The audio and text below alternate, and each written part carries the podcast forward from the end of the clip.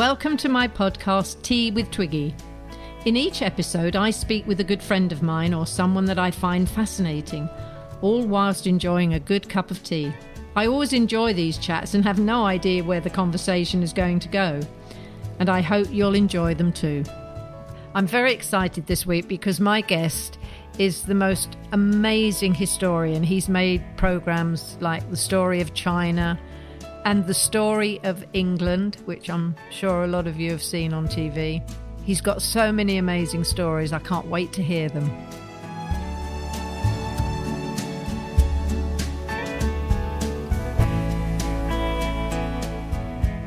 Oh, Michael, thank you so much for joining me on my podcast. I'm very excited. Total pleasure. Good. So now, first things first, most importantly, have you got your cup of tea? Oh, I've got a very nice cup of tea, as my mother would say. Um, what have you got? It's just organic builder's tea. I'm slightly um, fascistic about tea, I'm afraid to say. That traveling all over the world doing these films, you can often be very disappointed by tea. and and actually, it started many, many years ago. Rebecca and I, when we first got together, we used to go to, to Greece. And you can only get, I shouldn't mention it, should I? But Lipton's yellow label tea bags. Oh, gosh. And they just don't do it. So we started this They custom of taking uh, tea bags with us. And I do it all the time now, wherever I go. And I was actually doing a film in China recently, you know, of all the places, you know, all the tea in China. And I was on a, and I was on a boat. I was on a ferry for 24 hours. And although they served food, they didn't serve tea. And they gave, That's they, hysterical. they Not e- served hot water. But of course, I had my trusty supply of, well, all right, Twining's organic so breakfast tea. And, um, uh, and actually, I brought it out in the tea room in the morning on the boat. And the Chinese people on the next table were also using it. They thought it was quite good. And I actually, just to show you, your, your listeners can't see this, but um, this Oh, that's is. Oh, this teapot. so pretty. Um, you'll never believe this, but years ago I did a series following the route of Alexander the Great from Greece through Iran and Central Asia and I Afghanistan. and there in the bazaar in Kabul in Afghanistan. In the middle of the first war with the Taliban, and in the evening you could hear the gunfire on the outskirts of oh Kabul. Oh my God. There in the bazaar were these beautiful old teapots that were made, believe it or not, in the the Imperial Russian China factory in St. Petersburg before Russia fell. You know, in other words, in the First World Yeah. War period. Oh, Why they were there in the bazaar in Kabul, I don't know. But I bought two, one for my mother-in-law oh. and one for us, and we've Oh. but still it's got so them. pretty. Nobody can see it, but it's. Is it painted flowers or do you, they must be painted on? Yeah, um, it's a beautiful, well, how lovely did they do them with shape. stencils? A beautiful pink flowers and tendrils. That of- is- um, I mean, there was a much bigger one which I was very covetous of, but we were actually trekking on foot over the Hindu Kush, and I thought a very large teapot might Watch, get in the watch way. me teapot. That's hysterical. But you'd think in India you'd have got great tea. That's where it Oh, in India from. you get great tea. Yeah, yeah. yeah. Actually, I mean, of course, in China, China, the tea in China is absolutely wonderful, and the, and it's magical because you go to these places, a little roadside place with somebody who's just got a little wooden kind of platform and a fire burning, and and and bags full of what look like kind of bits of throw out from gardening, you know, old seed pods and things like this. And you kind of point at something and they boil the water up and they pour these seed pods in and then it sort of bubbles like a kind of, you know, strange, strange scene out of a movie, you know, like kind Or of magic. strange brew. And then you taste it and the taste gradually changes as the infusion goes in. So, Mm. um, yeah, no, no, tea is a great thing. India, of course, is great because they serve, well, you know, Indian tea, In- and it's usually ready mixed. And and sometimes I remember one night with Rebecca, we were in some godforsaken place in the middle of Rajasthan, and and the we we went down to reception, but oh, there was just a boy sleeping on a sofa, and there was no possibility of them making us tea. So we thought we've got to do something. So we walked out into the, into the road, and it was it was dark and, and and a bit of traffic, and we asked where could we find a tea, and we were directed down to the bus stand, and we said we want some tea, and he got he said, "Oh, give, give you tea here." He said, "But." Um, we said, uh, no, we want to take it back to our rooms. So the guy made the tea, and then he got a, can you believe this, a polythene bag. And he poured the tea into the polythene bag, knotted it up. it's like carrying a balloon full of tea. And We walked like all the way do, back. Got, do you remember when they used to put goldfish in a plastic yes, yes, bag exactly like that. So we walked back and, and and had it in our room. So as you can see, we are tenacious and sometimes even ingenious tea seekers. Well, I'm I'm very honoured to, for you to take tea with me. I'm sorry it's virtual, but at the moment um, we have no choice, do we? We have no choice. How how has this um, lockdown and or two lockdowns we've been through now? How how how because you're the great traveller of the world. I mean, has it really affected you this year? How have you coped, you and Rebecca? Because you and Rebecca are your partners, I know, and just for the audience and you work together, don't you, on all your documentaries? We do, and, which is uh, lovely. Uh, I remember my some of my friends, especially my, one of my oldest friends, saying, "I could never work with my partner; it would completely uh, you know, destroy everything. But Rebecca and I have worked together for a very long time, and it, it sort of seems to work, you know. Although actually, it certainly does. Um, just before the lockdown started, I'd gone to China. Actually, you know, only. Oh, had you? Uh, uh well, early in 2020. In the autumn. In the autumn. Uh, of last year, you know, just uh, this time last year, a bit earlier.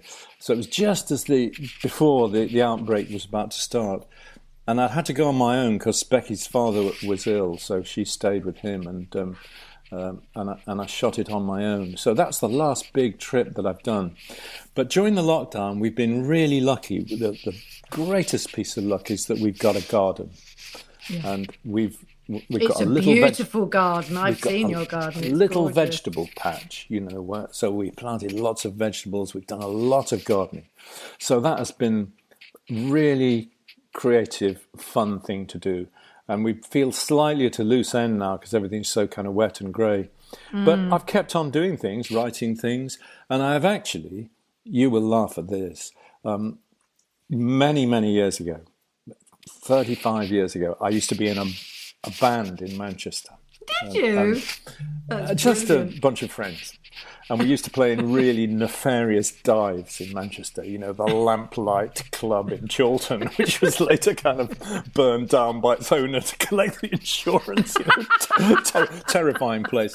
We had a residency at the Lamplight Club and things. Anyway, we, we got together for a reunion about, you know, somebody's 60th birthday a few few years ago. But then in the middle of the lock, uh, I think just before the lockdown, one of the band phoned me up and said he was playing with a trio in Manchester and the harmonica player had dropped out. Did I fancy coming and doing it? And I hadn't done anything for years, but I said yeah, you know. So I got the train up to Manchester. We did one rehearsal and we did the gig.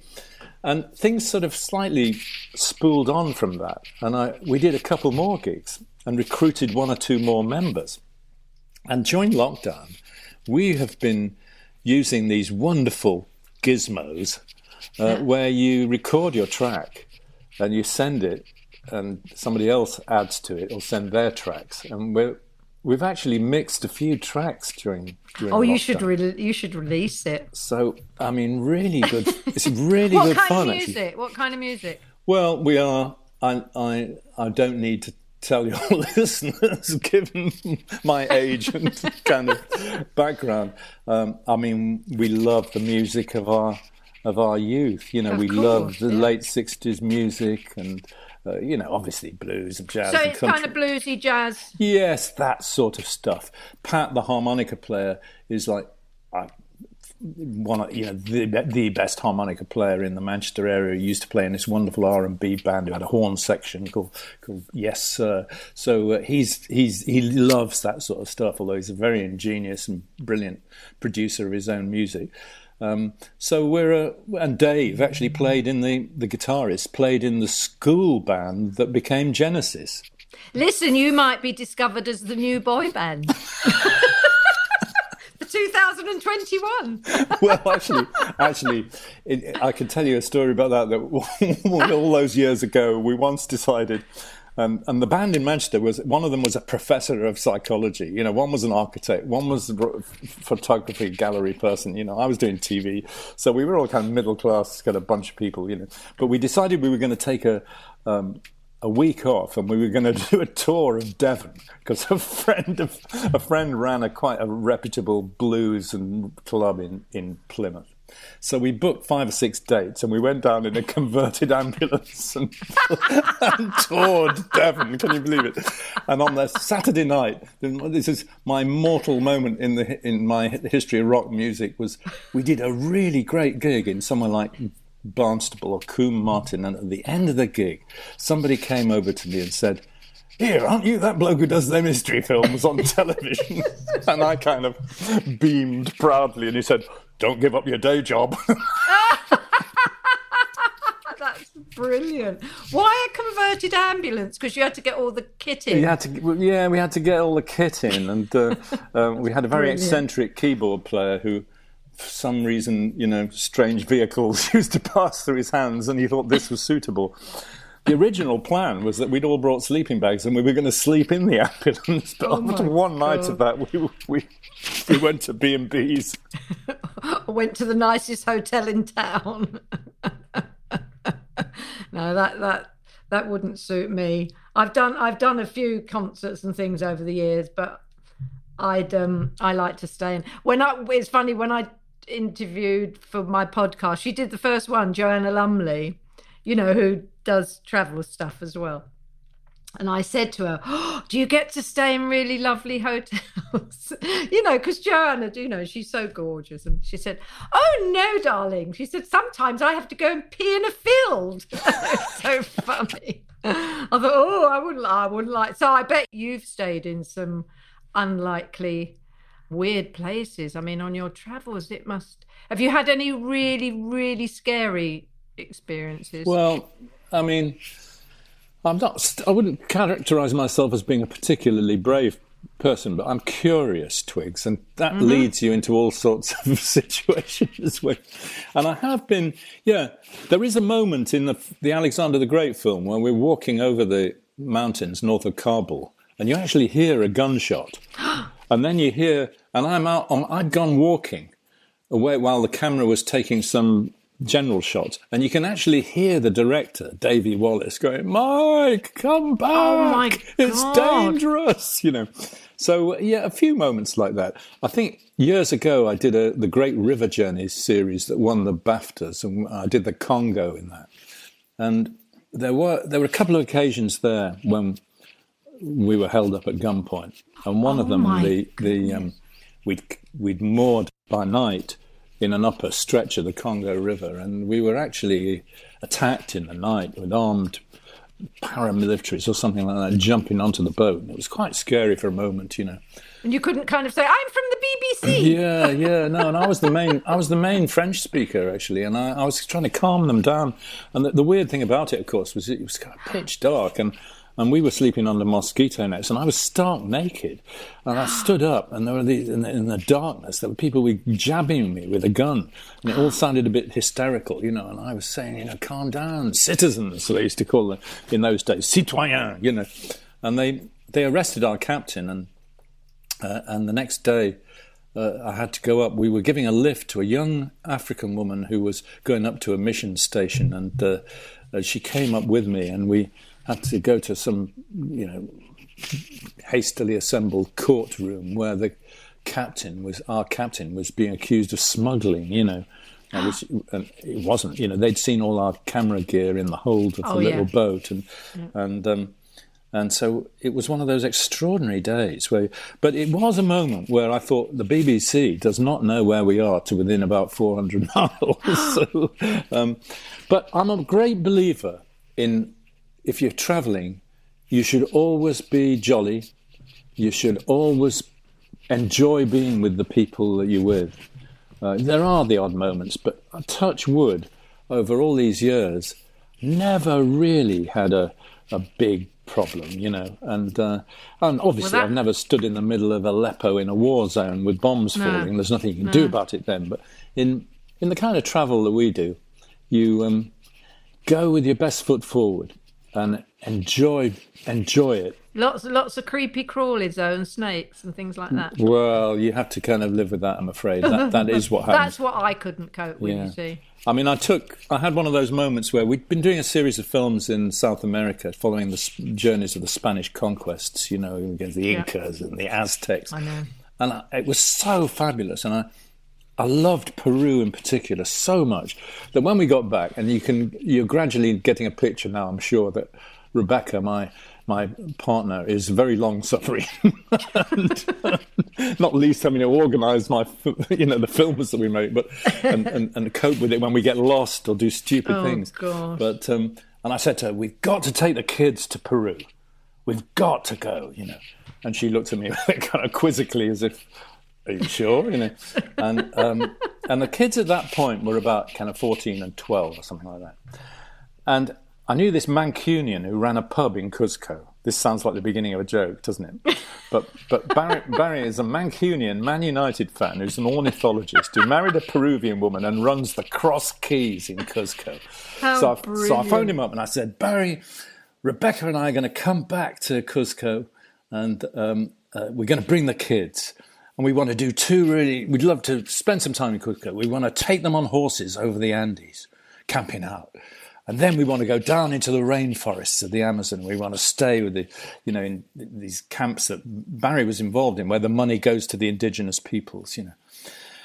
And he said, When do you want to do it? And I said, Whenever. And he said, You realize it's the end of the rainy season and it might just be a little, it could be a little bit difficult, you know. And uh, so I Oh, we'll be fine, you know. So off we went. And uh, my long suffering family experienced an incredible trip, actually. It was an amazing trip. But of course, it was the end of the rainy season. So we, we, we had a four or five day horse trek over the Andes in freezing temperatures, up to about 16,000 feet wet inside the tents every night. You know, it was kind of on one level you'd probably say it was miserable, but um, on another level, when you look back, our daughter, our, our younger daughter. Our elder daughter, sorry, recently said, you know, is now 30. She said, I sometimes look back on that. She said, it was the first time in my life when I was never able to stamp my feet and say, Daddy, I'm not, no, I'm not doing it. You know, we had to do it. There was no choice but to go on, you know. It's Kaley Cuoco for Priceline. Ready to go to your happy place for a happy price? Well, why didn't you say so? Just download the Priceline app right now and save up to 60% on hotels. So, whether it's Cousin Kevin's Kazoo concert in Kansas City, go Kevin, or Becky's Bachelorette Bash in Bermuda, you never have to miss a trip ever again. So, download the Priceline app today. Your savings are waiting. Go to your happy place for a happy price. Go to your happy price, Priceline. Now, is it true? I read in, I was just reading a few things about you that you got lost in the lost city of the Incas. Is that true? It's, it's true. It's true. I said to so brilliant. this is a, I this is it. really great um, uh, story of the Spanish conquest. You know, and they conquered the Mm-hmm. Inca Empire in Peru, and it was all you know rooms full of gold and executing the kind of Inca kings. And the, the last of the Incas fled into the deep jungles to this. Uh, city in the jungles over the Andes that was whose site was only rediscovered, um, you know, thirty or forty years ago. And the only way you can get to it is you drive to a road head a day's r- drive out of Cuzco, and then you walk for four days with your gear and uh, over over high mountains, and then down through the cloud forests. You know. And Rebecca, of course, we're sitting in the production meeting in London, and Rebecca says, "You know, oh, are you sure we we really need to do this for this film? I mean, it's going to take days just to get the one sequence." And there's me going, same as Alexander the Great over Afghanistan in a war. You know, oh no, it'll be great, Rebecca. It'll be really great. And so we did it, and and we got horse handlers, and we trekked for four days carrying the gear, and the tracks were just terrible. and those out- cameras are heavy, aren't and- they? yeah, well, we put those on pack animals. You Oh, so you- okay, yeah, you okay. know, so you, you you're doing that, and every time, every night, the the Peruvian leader of the horse handlers, who was a great character, Don Juvenal, he would say to us, "We're lagging behind. If only you wouldn't stop to do filming, we'd get there on time." And we go, Don Juvenal, that's the point. So we finally got to the lost city of the Incas, and Rebecca had decided that she'd lash out money on a helicopter that would come and get us out because otherwise we're not only taking four or five days to get there, but you've got to get out. Yeah. So we did the filming, and they gave we gave them the coordinates for the for the the open patch in the forest where a helicopter could land. And the first day the helicopter was supposed to come, there was cloud cover, and we heard the helicopter go over, circle We with "It's here." And we got all the bags ready, and then it vanished.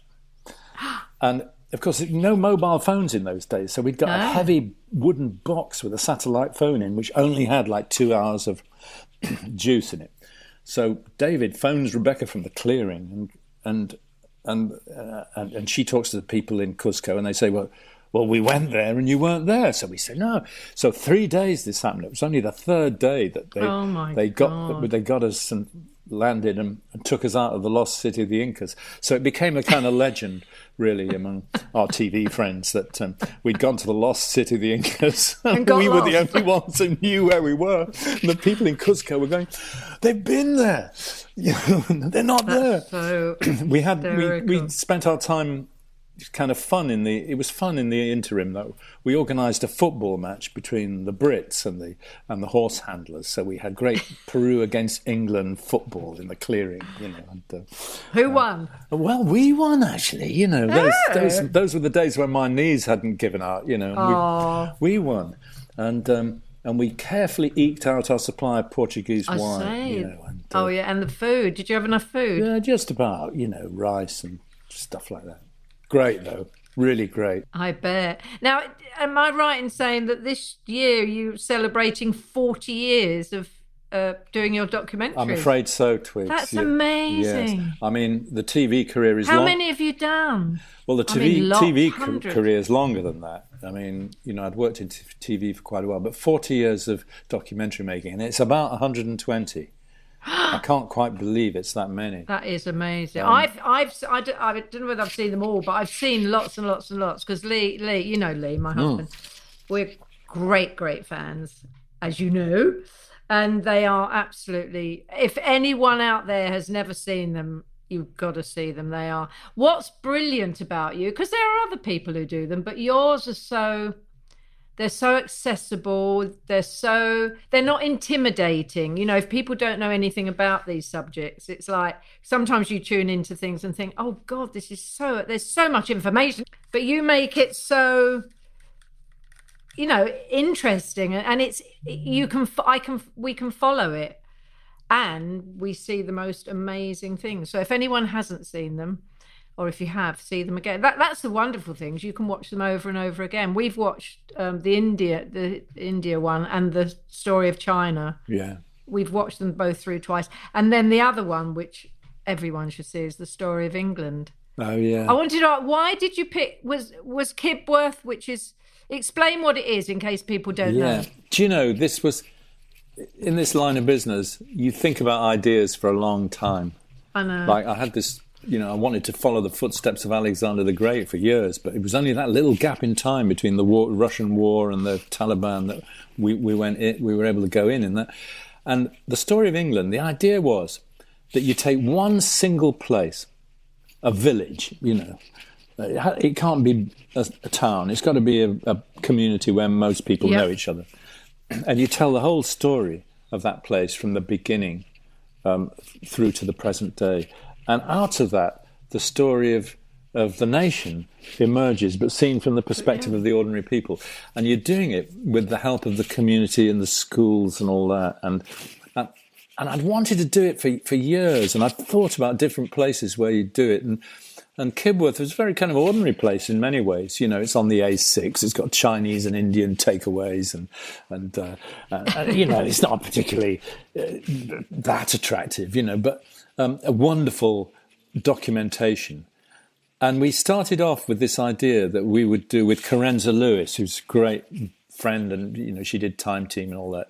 and she Uh-huh. organised the villagers on day one to do um, a weekend of digging test pits called the Big Dig, and we dug about fifty-five test pits across the village. Hundreds of people were involved, and the kids and all that. Um, I bet they and, loved and it. And it was such incredible fun, you know. And of course, the mind-boggling thing was we didn't have any document for the village before the Norman conquest, you know, 1066, and suddenly you're digging up. Uh, prehistoric stuff, you know, under Mrs. So and So's lawn. There's Roman pottery. There's it was one thing after another.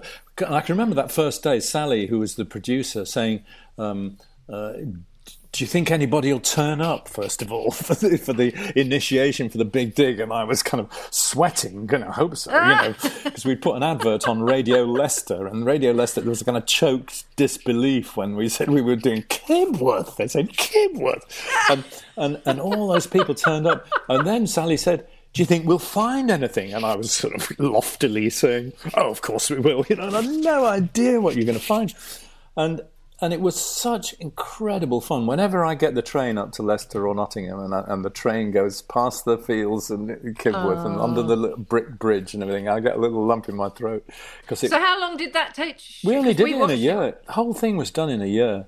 Was and, it? Um, and it was incredibly influential. I mean, David Olusoga was just telling me recently that for his, you know, the history of Black Britain, they did this house through time thing that he's been That's doing. right. He said, Uh, he said "Oh, the watched big influence was Kibworth because you did all those things in it. You know, you did the house, you did this."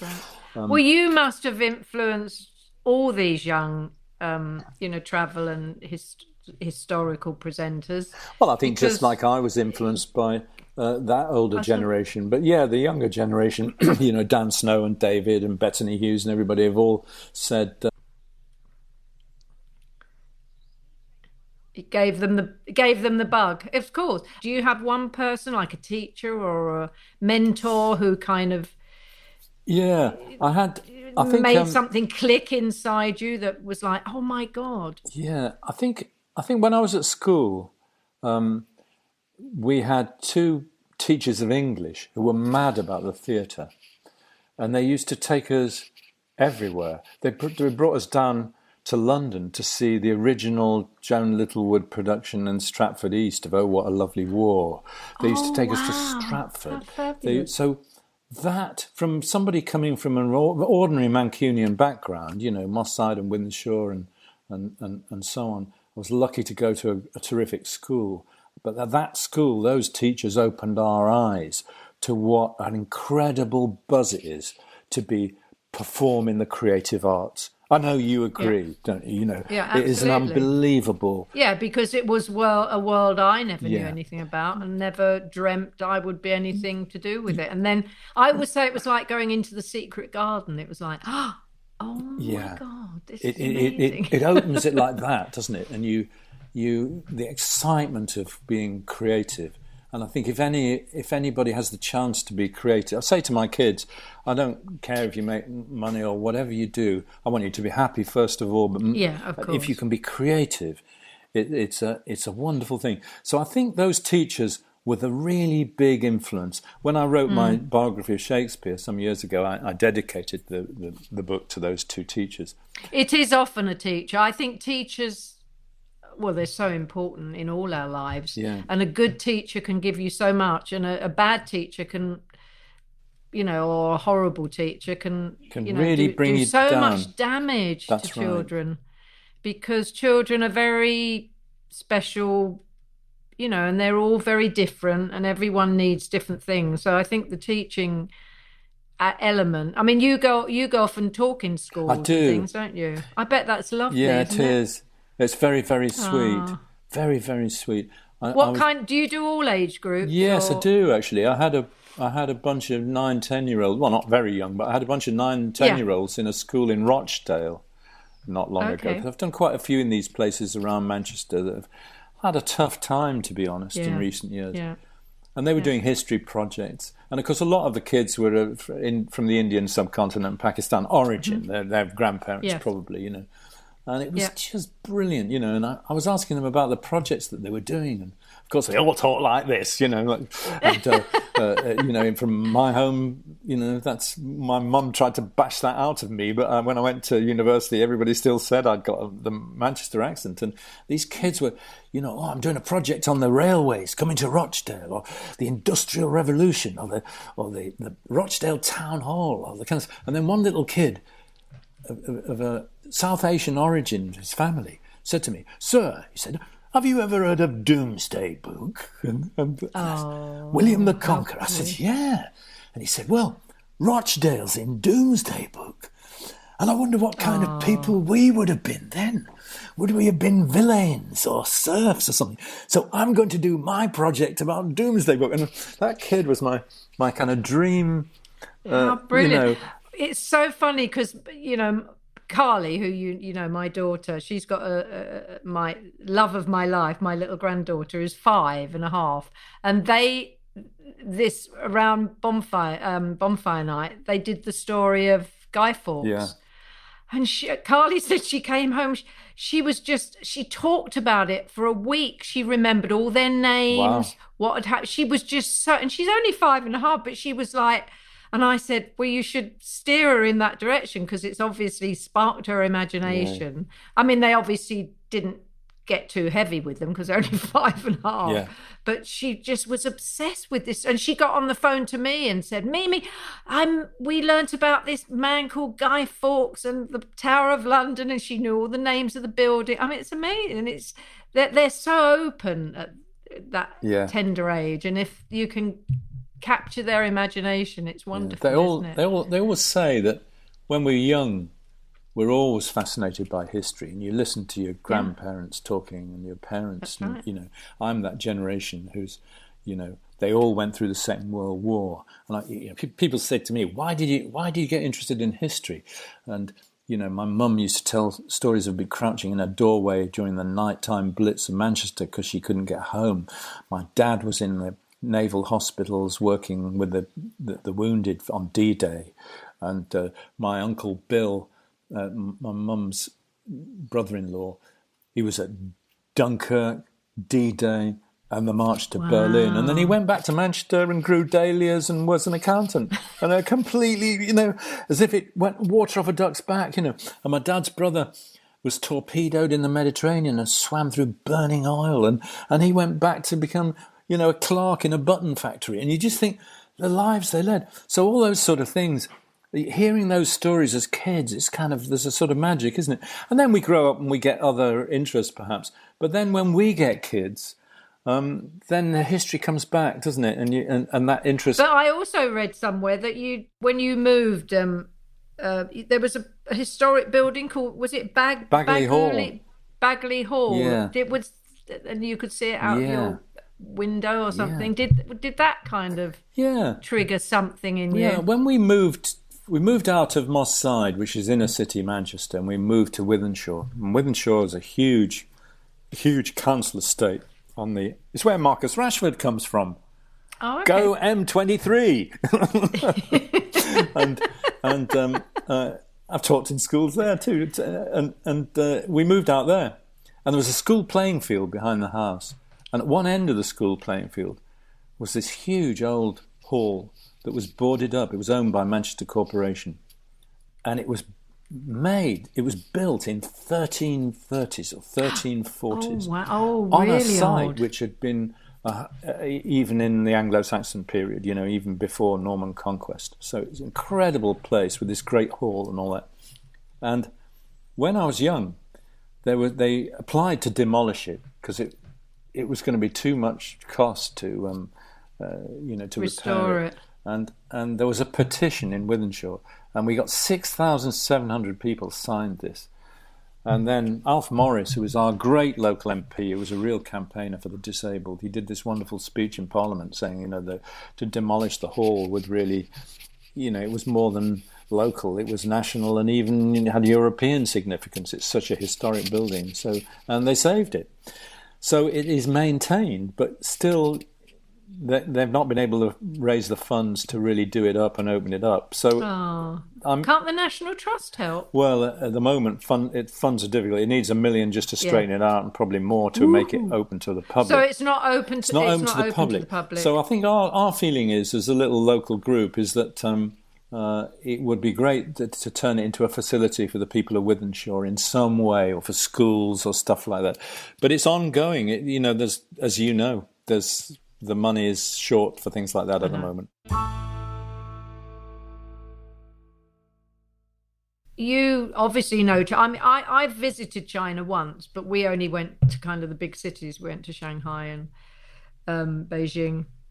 But having been all over China, you know, it's quite timely this year because of what has happened. Yeah, But they seem to be coping with it better than us. Yes. They seem to be have come through it. Uh, I think it's true. I mean, I'm in constant contact with friends in China, and um, Uh-huh. um, uh, you know, doing interviews all the time because of films we made and stuff we've been doing. Yeah. I was on the phone to China for an hour just before we came talking to you, and they they have coped much better.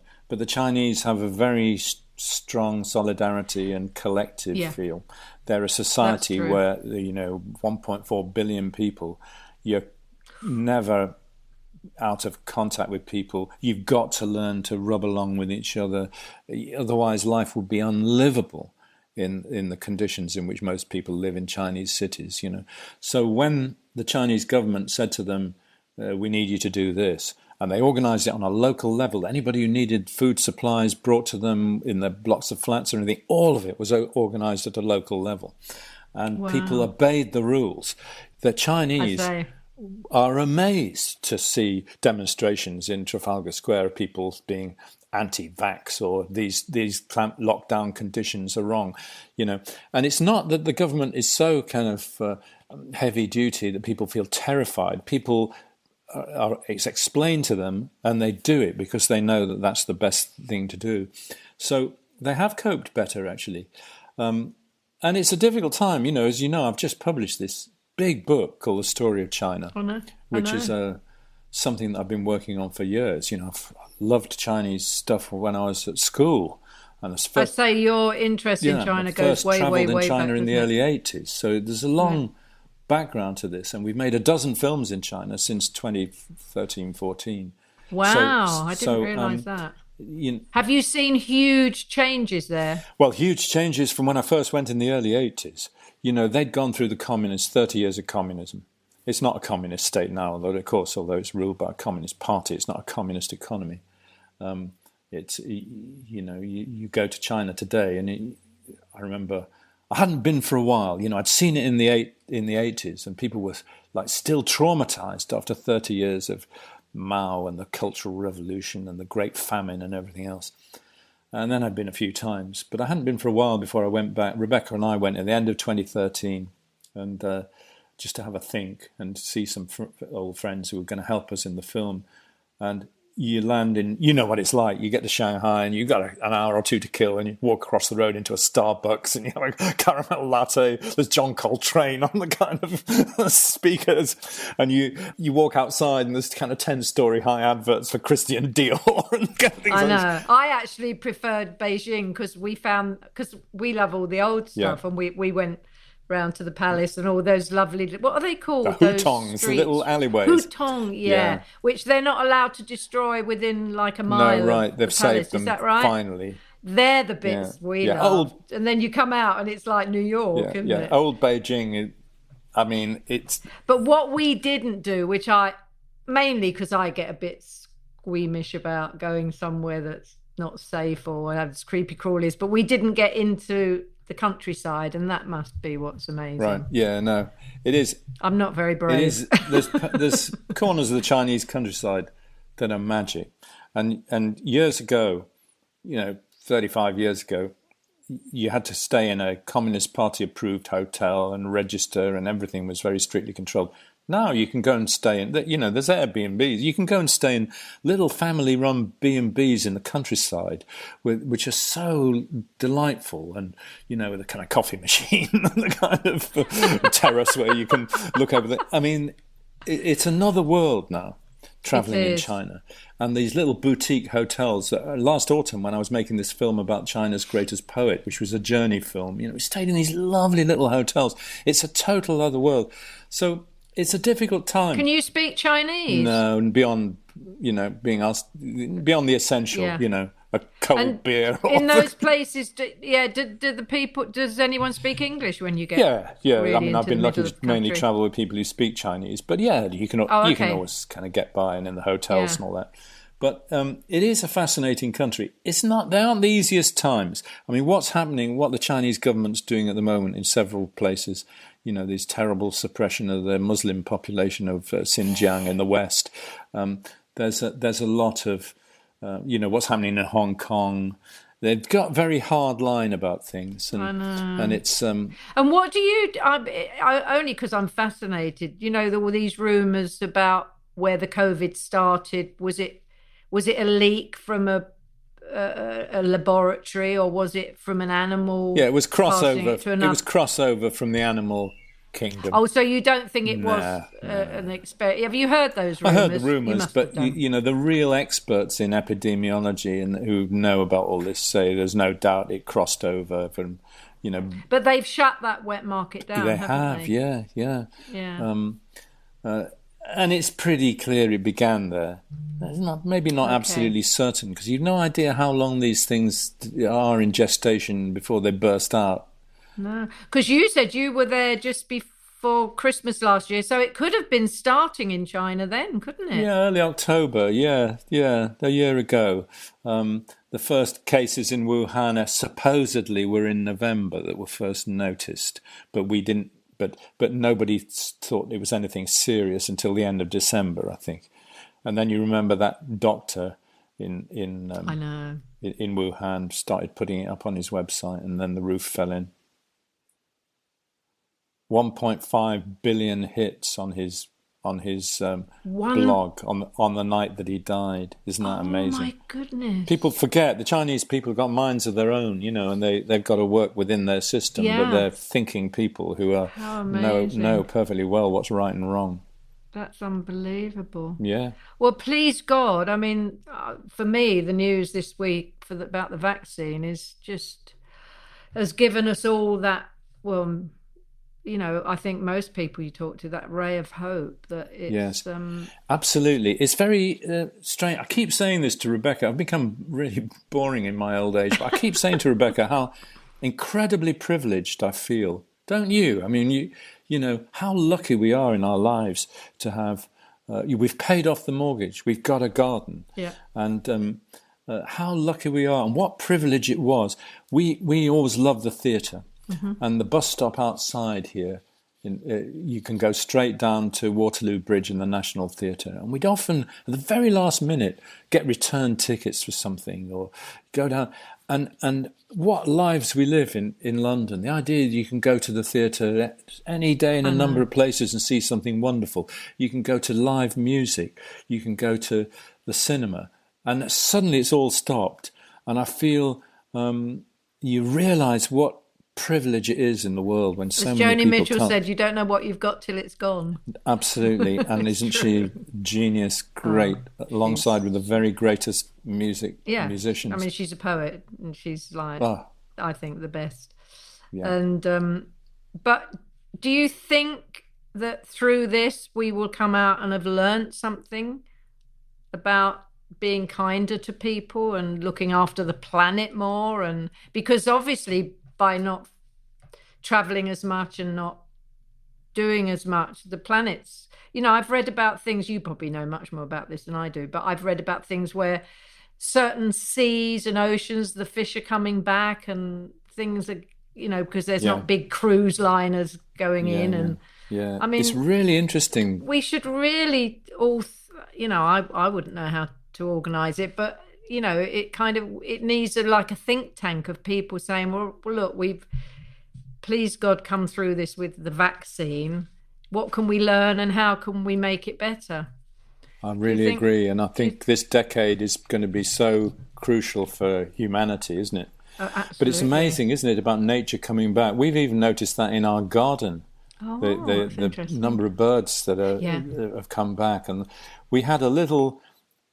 We we, did the lockdown very very faithfully from February March onwards, and every year we I've always gone since before we had kids to a little island in Greece, and um, uh, stay with the same family, and the same family have come and stayed with us, and when it got to the point in August when you were allowed to travel, we thought, shall we risk it? And having been so careful on the, the you know, taking care, social distancing, and all that, so we decided we would. And we, this is a, this story is about nature coming back.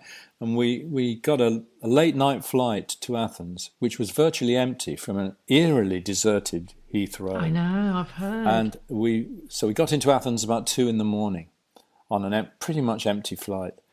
And the airport was pretty much empty. The bus was empty down to the port, and we got the ferry to our little island, which sort of good few people in because the Greeks were celebrating the big religious festival. And we stayed there for nearly three weeks, and you couldn't believe it. The the animals and the creatures were all coming back. The the tur- the sea turtles were nesting again in three places on the beach. So the loc- they'd laid their eggs on the beach. So the, the, the, the local authority had had to put uh, little fences around to protect them because, you know, they, they incubate and then they all come out of their eggs and That's they go right. down into the sea. So the marine, Mediterranean marine turtles had done that. The monk seals, the seals which used to live when we first went 30 years ago, more than 30 years ago, used to live at the end of the beach in this kind of rocky like cavern area, and they'd stopped coming. They had come back. Is that because too many tourists, you think? yeah, they yeah, and, coming? and too the many boats, people in the boats. and the boats are very disruptive as well. You have lots of boats, Yeah. and the dolphins, which we used to see when the kids were little in the area between our island and the next island. When you went on the little ferry, you they you see them jumping, and and literally, I was swimming in the middle of the bay, and flying fish leapt out of the water right next to me. So. We saw it at the most local level there in the corner of the Mediterranean that the natural world had come back. Actually. That is a, well, that that's the upside of this horrible, Yeah. horrible, horrible. We've all got to learn, haven't we? As I you think say. so. But what's wonderful, I mean, we you see them on telly, and and and just from you know my grandkids uh, at school, they are learning about that, and you know, and the, it's it's the young people's voices. And you know, they you get nine year olds coming out and saying, you know, we've got to plant more trees and we've got to look after this and we've got to do that. And you know, they they feel very passionate about it. So they are the new generation, aren't they? We rely on them. They've got to save the planet. Yeah, but we To be honest, we we did no we- pressure then.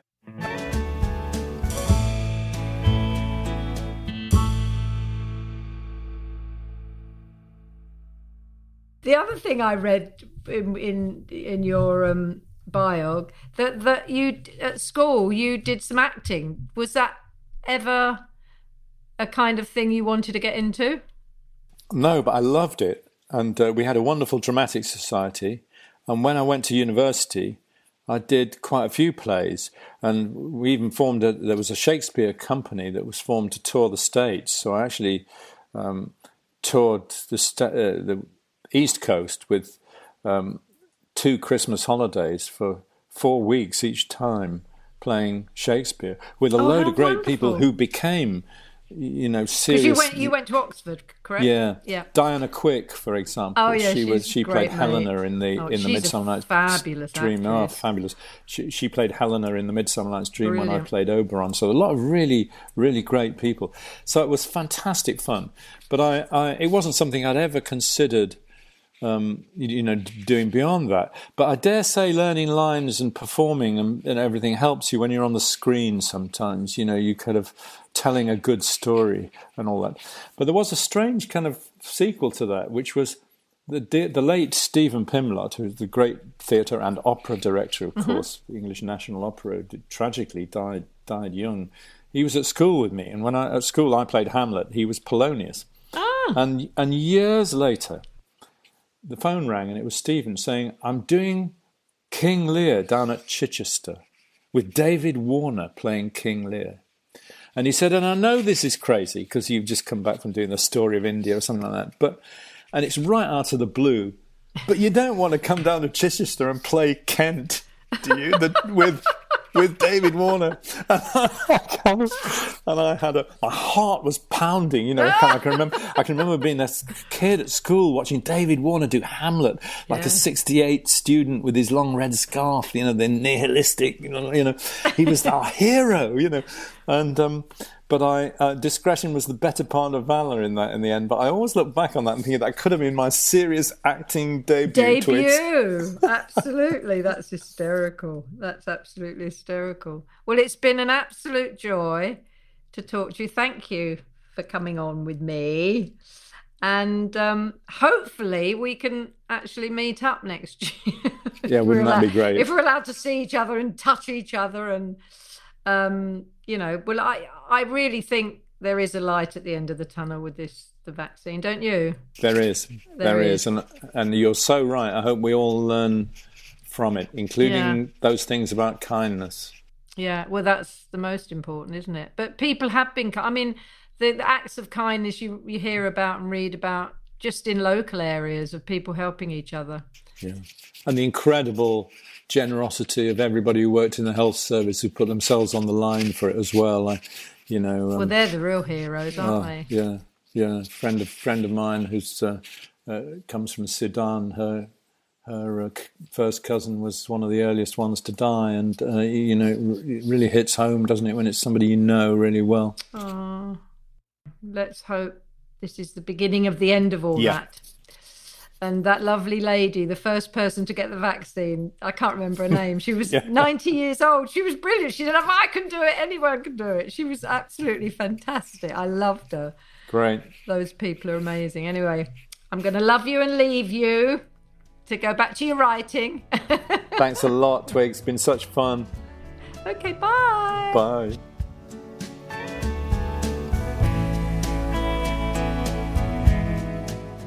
That was fabulous. Gosh, I could have gone on chatting to Michael about all his travels for hours and hours, but um, we don't have that time, I'm afraid. I hope you enjoyed it as much as I do.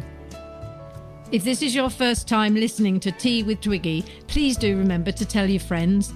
You can also subscribe for free on your podcast app and listen to all my previous guests. If you want to connect with me, I'd love to hear from you. You can find me on Twitter at Twiggy, or you can find me on Instagram at Twiggy Lawson. My thanks go to all the people that have helped this podcast happen. Many thanks to James Carrol and all the team at Northbank Talent Management. Thanks to all the team at Stripped Media, including Ben Williams, who edits the show, my producer Kobi Omenaka, and executive producers Tom Whalley and Dave Corkery. The music you can hear now is my version of Waterloo Sunset by the Kinks. If you'd like to hear the whole song, you can find it and all the other songs I've recorded on iTunes and Spotify, so check it out. I look forward to you joining me for my next episode. So see you then. Bye.